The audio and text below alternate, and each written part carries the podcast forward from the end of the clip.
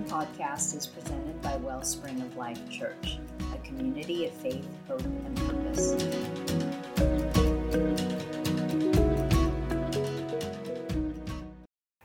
We have started a study in the life of Elijah. So if you have your Bibles, you can open them up to 1 Kings chapter 17. We Elijah, as we mentioned last week, arrived on the scene at one of the darkest hours of is in Israel's history. 58 years earlier, King Solomon had passed off of the scene, and after he died, as we mentioned last week, the Hebrew nation making you know, the 12 tribes making up the Hebrew nation ended up dividing and becoming two kingdoms. The southern kingdom was, was uh, initially ruled by a cruel and callous king by the name of Rehoboam. He was actually Solomon's son. The northern kingdom was initially ruled by a gifted but godless king named Jeroboam.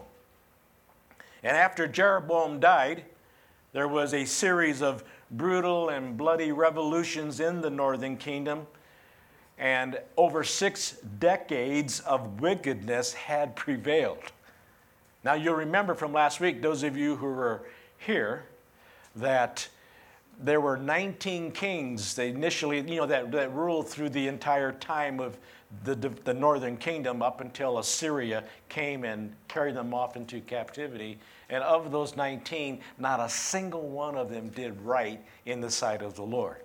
So, after six, at this point, when Elijah comes on the scene, six decades of wickedness has prevailed open idolatry, political corruption, moral decay.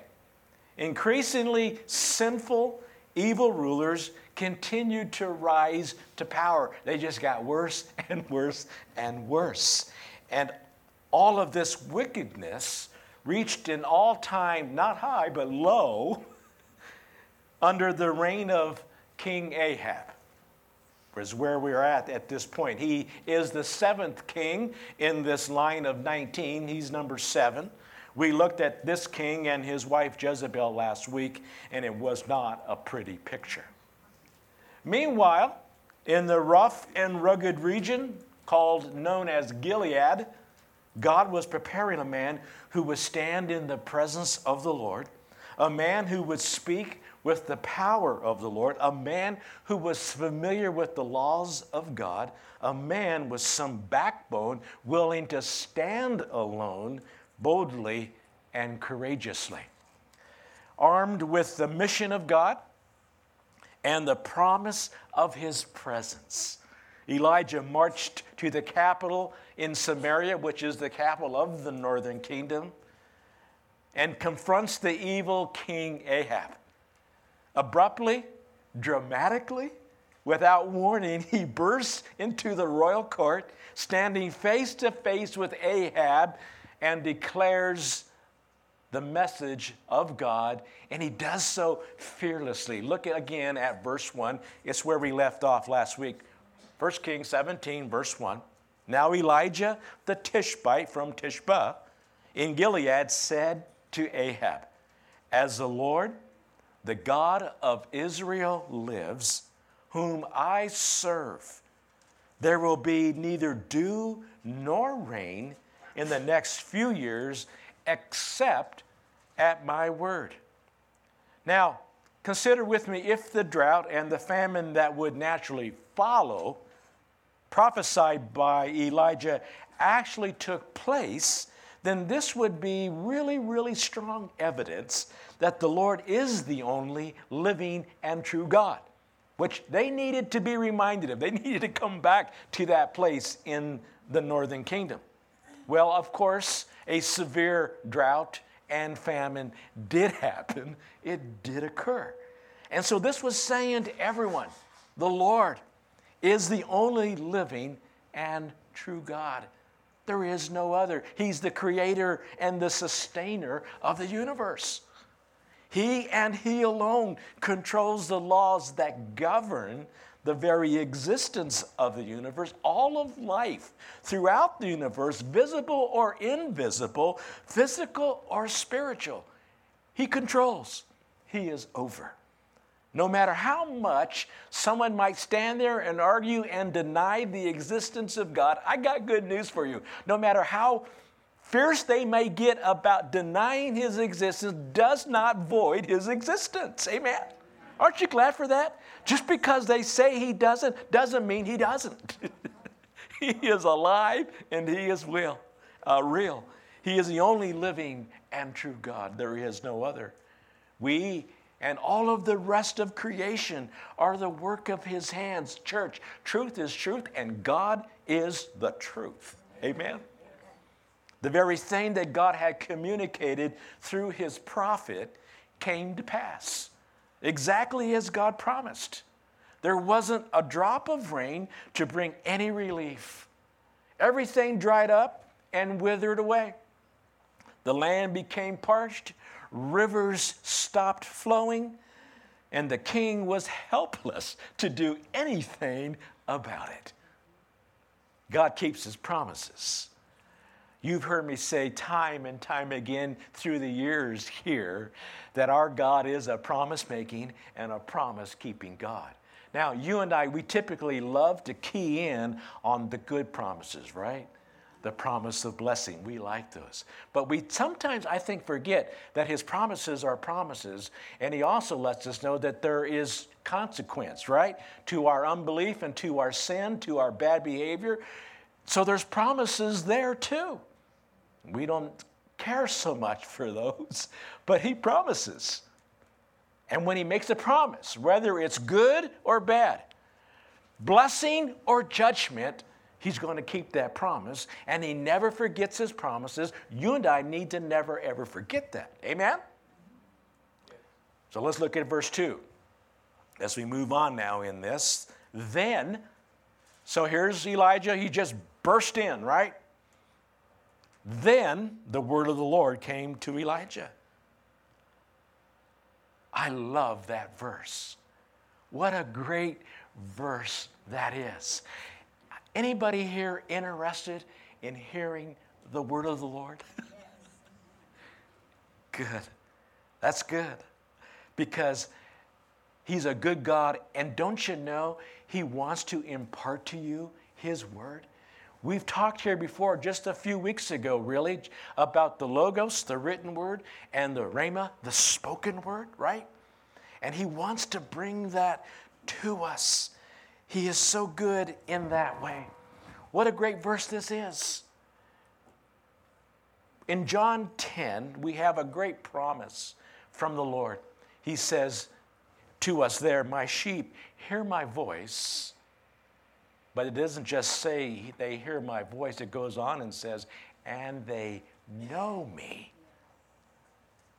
Listen, if you are part of his flock, if you are a sheep in his pasture, if you have a heart and a love for God, I assure you that the word of the Lord will come to you.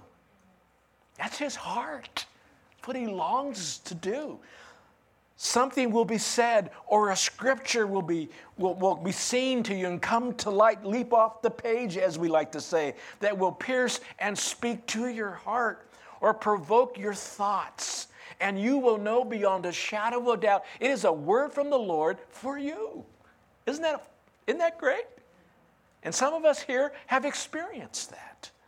Let's read on. Look at verse 3 now. Leave here, turn eastward, and hide in the Kerith ravine, east of the Jordan. Now, like we discovered last week, because we know that Elijah has a nature just like ours. You guys remember that? James 5:17. It's possible, just possible, that this was not an easy thing for Elijah to do. The prophet is no doubt, he's pumped. he's just walked in. He's wild eyed, hair everywhere. In fact, he's wearing hair. Remember, we looked at that, that description that we find in 2 Kings chapter 1. And he makes this pronouncement. He's pumped. He's ready for the big, big confrontation. He's pumped up for the, for the showdown. He's ready for the big game. And then all of a sudden, God says, I need you to leave here. To use some sports analogy, he's being benched. What? Now, why is this happening? Why is God all of a sudden sent them there, makes the announcement, and then says, okay, time to leave? I'm going to put you in a place of isolation now. The Lord called Elijah away for some reasons, and let's look at some of those. Obviously, to protect, also to provide, but there would also be a preparation involved in his removing him from the scene at this point in time. Apparently, while Ahab is in a state of shock, you and I would be too, right? Some wildlife guy comes in like that, makes this announcement. Who is he? Where is he from? Who is this guy? Just as abruptly as he shows up, God abruptly removes him. Before Elijah can act or say, arrest that guy, he's gone. Elijah walked out just as abruptly as I said, just as quickly as he showed up. And Ahab, no doubt, would have over time, as this drought and famine continued to wear the nation down and have its effect on them, wouldn't have become increasingly angrier and angrier and angrier. And don't you know, there would be a manhunt like never had there been a manhunt out looking for this guy. In addition to the protection that God is obviously providing for Ahab, because he's not going to be a, a prophet who's one and done. he's got more to do, right? So God's going to protect him. But in addition to this, is to the protection, there's going to be provision. Provision would be made for Elijah as the Lord sent ravens to do a flyover and bomb groceries on him. Look at verse 4 with me. You will drink from the brook, and I have ordered the ravens to feed you there. Again, with a nature like ours. Elijah may have momentarily thought something along the lines of what you and I may have thought, Lord. Um, hey, I just got here. Lord, I just picked a fight. and you really want me to leave now? It's just getting fun. And besides, Lord, birds? Seriously? Is this the best you got, God? I mean, these birds, they're going to be hungry. And if they've got something as they're flying in my way, they're going to eat it all before they even get to me, Lord. Really? So, why does the Lord choose this way? Well, I'll tell you why. Because He's smarter than we are. Right? Because He sees things we don't see, He knows things we don't know. Church, we can trust Him even with these crazy ideas, crazy to us. But we can trust him.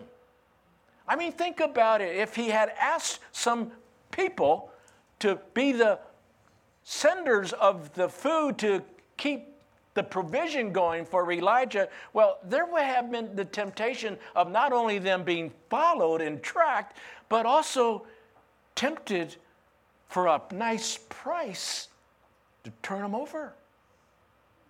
Animals could have been used, but they too could have been tracked. But who would have ever thought birds? You could just hear Elijah say what we would, you and I would say, God, this is for the birds, right? But God chooses the birds. God provided miraculously, but also naturally. You see, for although the ravens brought bread, Elijah was to draw his own water. What we see here, I think, is a beautiful, perfect balance of the methods and the heart of our God. On one hand, working miraculously, on the other, working naturally. He still works this way, church, today and in our lives. We do what we can do as we are obeying Him. Amen? But aren't you so glad that He comes alongside us and does what you and I can't do? Hallelujah. Stretching us, growing us, maturing us, and yet showing us that He is the one who is ultimately in control. Amen. You and I are not. God's direction includes God's provision. God says, Go down there to the Kerith ravine, to the brook there, and I will provide for you. Vance Havner, in his book, It Is Toward Evening, tells the story of a group of farmers. And it's been around for a really, really long time, and, and, and you probably have heard it, but it's such a great story and so illustrates what we're talking here. I want to share it with you.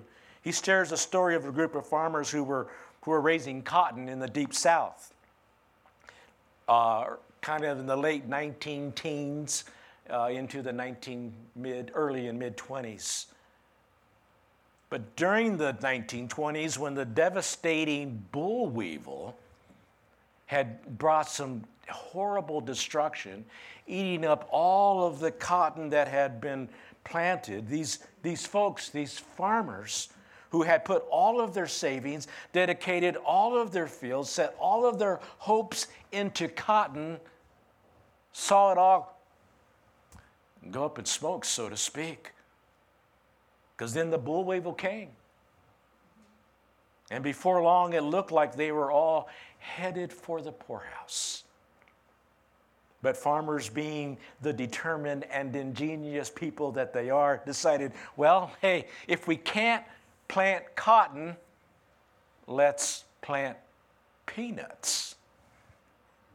And we, with again, with natures like ours, that's just nuts, right? I'm sure people thought that, but they did. They planted peanuts, and amazingly, those peanuts brought them more money than they would have ever made raising cotton when, when the farmers realized that what that seemed like a disaster had actually proved to be a benefit, you know what they did? They set up a statue of the boll weevil. It's there today. You can go to Enterprise, Alabama, and there's this quite amazing statue of a boll weevil that probably, I guess, serves as a constant reminder as history marches on that what once looked like disaster, what once looked like horrible, we're done, it's over, became the very best thing that could have ever happened to them. I, folks, sometimes we settle into a humdrum routine as monotonous as growing cotton. year after year, says Vance Havner in his book. Himself a seasoned old saint at the time of his writing this. Then God sends the boll weevil into our lives. He jolts us out of the old groove that we just kind of got complacent in, and we must find new ways at that point to live in Christ. Financial reverses, great sorrow, physical illness, loss of position. How many have been driven by trouble to become better people of God? How many? Bringing forth greater amount of spiritual fruit as a result, which should be what really is the most important thing to every single one of us. Amen? Amen. Not the dollars in our bank, but the fruit that we are bringing in the kingdom of God. The best thing that could have ever happened to some of us was the coming of our very own boll weevil. We have to learn to trust God one day at a time. Now, did you notice that God never told Elijah what the second step would be until he had taken the first step? God told his prophet, Go to Ahab, make this announcement. And after Elijah got there to the royal palace and made that prophetic pronouncement, God told him, Now it's time to get out. I want you to head to Kerith Ravine. He didn't tell Elijah what was going to happen there at Kerith. He just said, Go and hide yourself. Elijah didn't know the future, but you know what he did have? He did have the promise of God. Folks, so do we. I'll provide for you there, Elijah. Just do as I've asked. There's another reason why Elijah, I think, is removed from the scene. As I said, it's preparation. You know what Kerith means? It means the cutting place. We've all seen ravines. They are cut out of rock, literally, aren't they? Becoming the ravines that they are. That's interesting because here was a man who's a nobody from nowhere who was beginning to move in power and prominence and authority, and now he's being hidden away in obscurity as God temporarily cuts him out of the picture and also is going to cut away on him.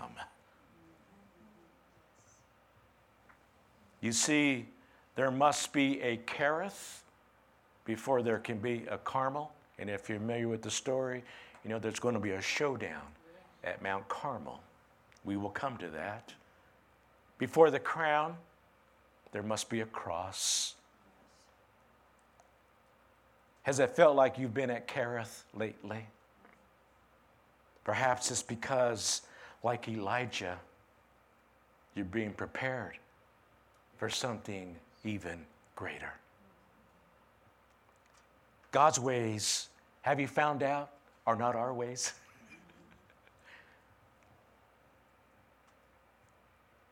you see, God has a plan. And he wants to transform Elijah from Elijah the Tishbite to Elijah the man of God as he shows up in verse 24 of this chapter and is referred to for the rest of the time mostly. Elijah the man of God. One of the hardest lessons that a believer will ever learn is that God must send you to Kerith. Every single one of us. So that his image may be more clearly revealed in every one of our lives. It was in this place at Kerith that Elijah truly became a man of God. It was here that he learned to trust God completely. It was here that Elijah was taught to lean on the Lord fully. Church, before we can ever give anything out, we must first be, be willing to take in from the Lord. Before God can pour anything out of our lives, He must first be able to put something into our lives. We all need to learn that the value of the hidden and disciplined life, we need that. Oh, how we need that. You see, there is a part of us that the world sees, and there's a part of us that the world does not see. And it is the part that people do not see that truly defines who we are. It is that time spent alone in the presence of God that can make all the difference, not only in this life, but in eternity as well. Are you letting God work in you what He's wanting to work in you? Or are you fighting him at every turn? Verse 5 and 6 now. So he did what the Lord had told him. He went to the Kerith ravine, east of the Jordan, and stayed there.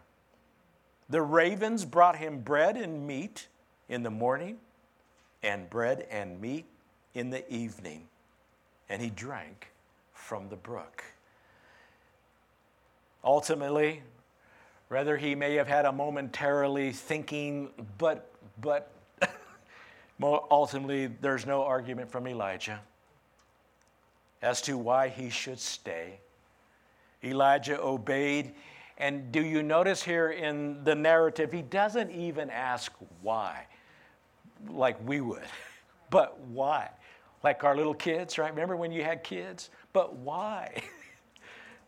Go make your bed, Johnny, but why? Elijah, there's no why. It's removed. He obeyed. Listen, I have a question. Would you, would I, accept such an assignment from God? Would you respond with such immediate obedience? How many of us would just say nothing except, Yes, sir. Yes. Because you say so, I will. Yes. Because I trust you completely. Yes. When the Lord sends us to a difficult place in life, there is the tendency to want to be somewhere else. Yeah? yeah. After all, who likes unpleasant discomfort and pain? Who likes sickness? Who likes financial trouble? Who likes struggle? What we must learn is that if God sends us to a Kerith, He knows what He is doing. Amen? Amen? The only place, really, church, for us to be is where God wants us to be. The best thing that you and I can do is to just to submit to the will of God for our lives and learn to trust him, trust him, trust him while we remain there at Kerith. I think we sometimes forget who's in control. Yeah, maybe? I just want to remind you that it is the Lord who is the one who sends us to Kerith. It is merely part of his plan for your life. And Romans 8:28 assures us of that. For in all things, God works for the good of those who love him, and are called to his purpose. Therefore, you have only two choices, really. Just come down to two. You can either rebel and fight God, get and stay miserable, or like Elijah, you can say, Yes, Lord, submit to God, and He will work out His plan in your life. It's your choice. There's another great verse just down from verse 28 in Romans 8. Who shall separate us from the love of Christ? This is verse 35. Shall trouble or hardship or persecution or famine or nakedness or danger or sword. You see, every choice, trial, circumstance, good or bad, failure or triumph, is like a single thread that is part of a greater fabric, fabric that represents our lives. I want you to really understand this, church. At first glance, some threads may seem frayed or out of place, especially when we encounter hardships that test our faith and our resolve. But Romans 8:35 challenges us to see the various circumstances that come into our lives not as isolated threads that we are to freak out over as there's something different from what's going on over here and what we want over here in the greater part of our lives. Not as foreign unwanted things that don't belong but as a part of a magnificent tapestry being woven by God's hand where His love is the thread that binds everything together, creating the overall beautiful picture that is the story of our lives. Are you hearing that? Everything together, working together in perfect beauty and harmony. That's what God's heart is for you. And so may we stop fighting Him in this and yield to Him and say, God, I believe you, I trust you, you are doing what is best for me, what is best for your kingdom. What is best for your church? What is best for my family? What is best for my life? May the Lord help us to remember that each thread is woven with divine purpose, church that no strand of our story is without meaning in God's hands. May He help us to see our lives through His eyes, recognizing the beauty and the strength of the tapestry that He is creating, especially when heaven allows a verse 7 into our lives. Let's look at this verse. Some time later, the brook dried up because there had been no rain in the land. Again, with a nature like ours, well, just pretend you're Elijah for this moment. You've been hanging out at the Kerith Ravine. Birds have been coming, taking care of you, drinking from the brook, but all of a sudden, it starts to dry up. We might be saying something to God like, hey, I get it, God, that you're, you know, you brought drought to those bad people over there, but I'm one of yours. right? Um, what do you mean, God? You mean I have to experience the drought too? When the, brook, when the brook be- began to dry up, Elijah finds himself in an interesting situation, wouldn't you say? As he sat there day after month after year, he saw the flows slow down. He saw the depth decrease and finally disappear altogether. But there's no evidence here of Elijah panicking. Our human feelings tell us, please hear me, they tell us so loudly that once our faithful Heavenly Father gives water, He should never take it away. Come on. Once our loving, gracious Heavenly Father gives a blessing, how dare He? What right does He have to take it away? Can we be honest? Isn't that where we go? And when we stay there, you know what happens. Maybe some of you have been there bitterness, unbelief. We check out. We start blaming God for everything that is wrong. Well, on the contrary, church, God has every right. He is God, and we are not. When we hit a tough spot, our tendency is to feel abandoned, to become resentful, to think, how could God do this? How could He treat me like this? How could He seemingly forget all about me? Actually, oh, if we could only get this, actually, it is just the opposite. because when we find ourselves in these tough spots, we have more and more of His love and concern than ever. And that's the truth that you can take to the bank. We may not for a little while see it or feel it, but we must believe it. Amen. Again, Romans 8, few verses from 35, now verse 37. Paul writes, No, in all these things, all these things referring to the stuff that happens at Kerith when we're being cut away out.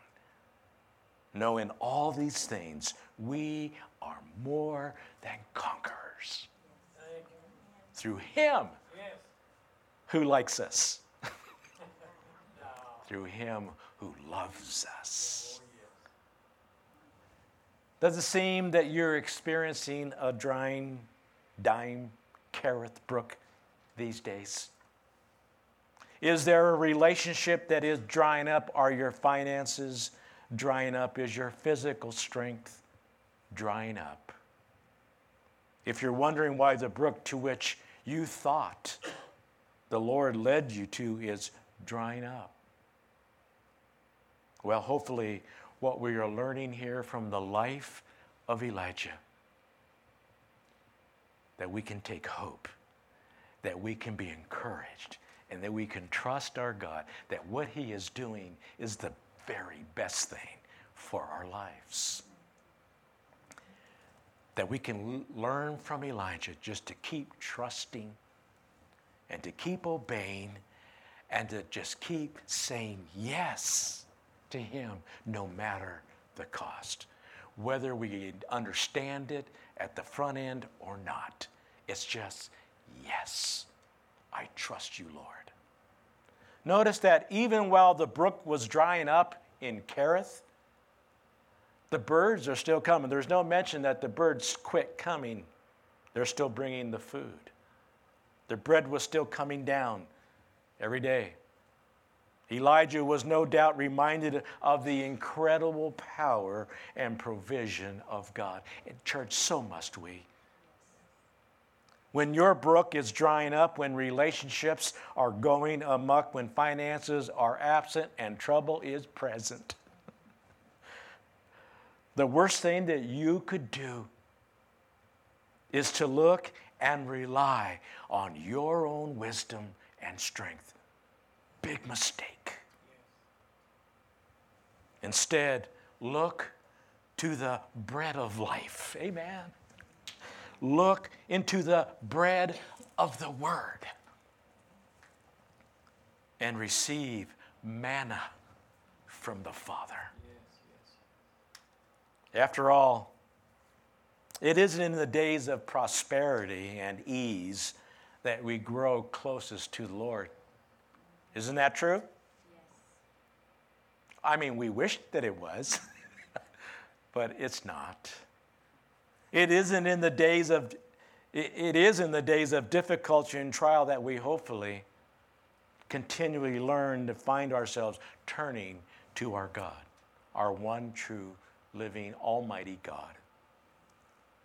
In the day of prosperity, it is easy for us to just kind of reach over and push the cruise button.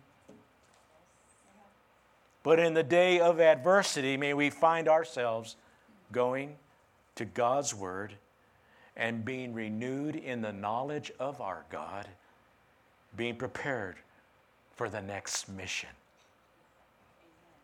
When He comes to us and says, Okay, it's time to go now. And let's continue this amazing journey that we are on. Amen. Father, we come before you this morning just so thankful for you. You really, really are a good, good God. You love us so much that you do not want to leave us the way we are. you love us so much, you come and allow some circumstances into our lives that on our own we probably would not choose, but in our trusting you and in our faith in you, in our loving you, realizing because of your love for us, you allow these things because they are the best for us, because they change us and they transform us into your image. They help us get over ourselves to stop making it all about ourselves and to make it all about you and your church and your kingdom. And it is all for your glory. God, continue to strengthen us. Continue to help us keep our eyes on you. And continue, God, to help us to, in our weakness, allow your strength to come and be made known pray these things in Christ's name. Amen. Thank you for listening to this message by Wellspring of Life Church in Western Colorado. If you'd like to learn more about our community, please visit wellspringoflifechurch.com. So